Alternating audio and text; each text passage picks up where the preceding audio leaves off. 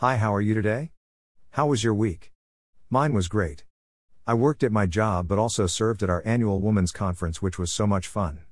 One of my favorite parts is reconnecting with people I haven't seen for ages.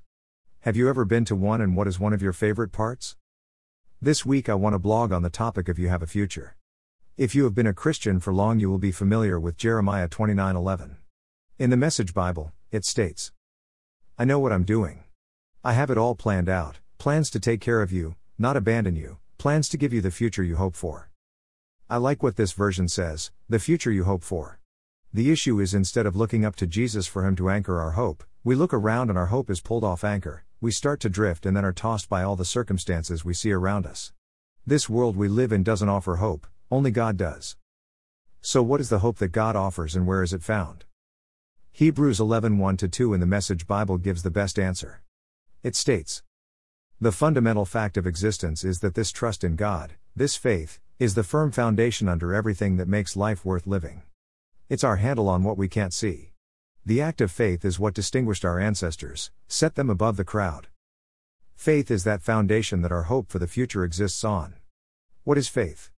It is the absolute belief that God and His Word are entirely true. God's Word is the truth that we stand on. Faith comes from believing the promises of God before we see them with our natural eyes. I love what this verse says it makes life worth living. It gives us the hope for the future that we all desire. Hope is not a negative word, it is a positive one. Let's look at some examples from the Bible. 1.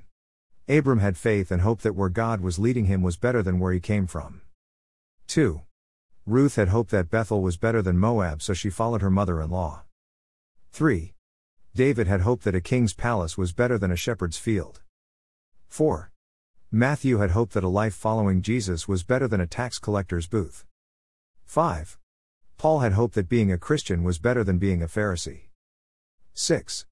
We have hope that living for Jesus is better than living in the world system and ways.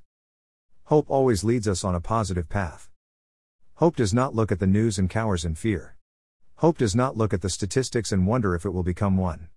Hope does not look at our current circumstances but instead looks at the Word of God. Hope does not look at failures but at what success could look like. This week, I want you to remind yourself that no matter what is going on around you, you have a future.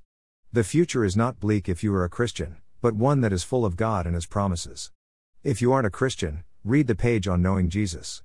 It is the best decision you will make. Then let me know. I would love to hear from you.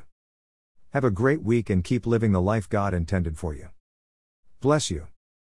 Karen.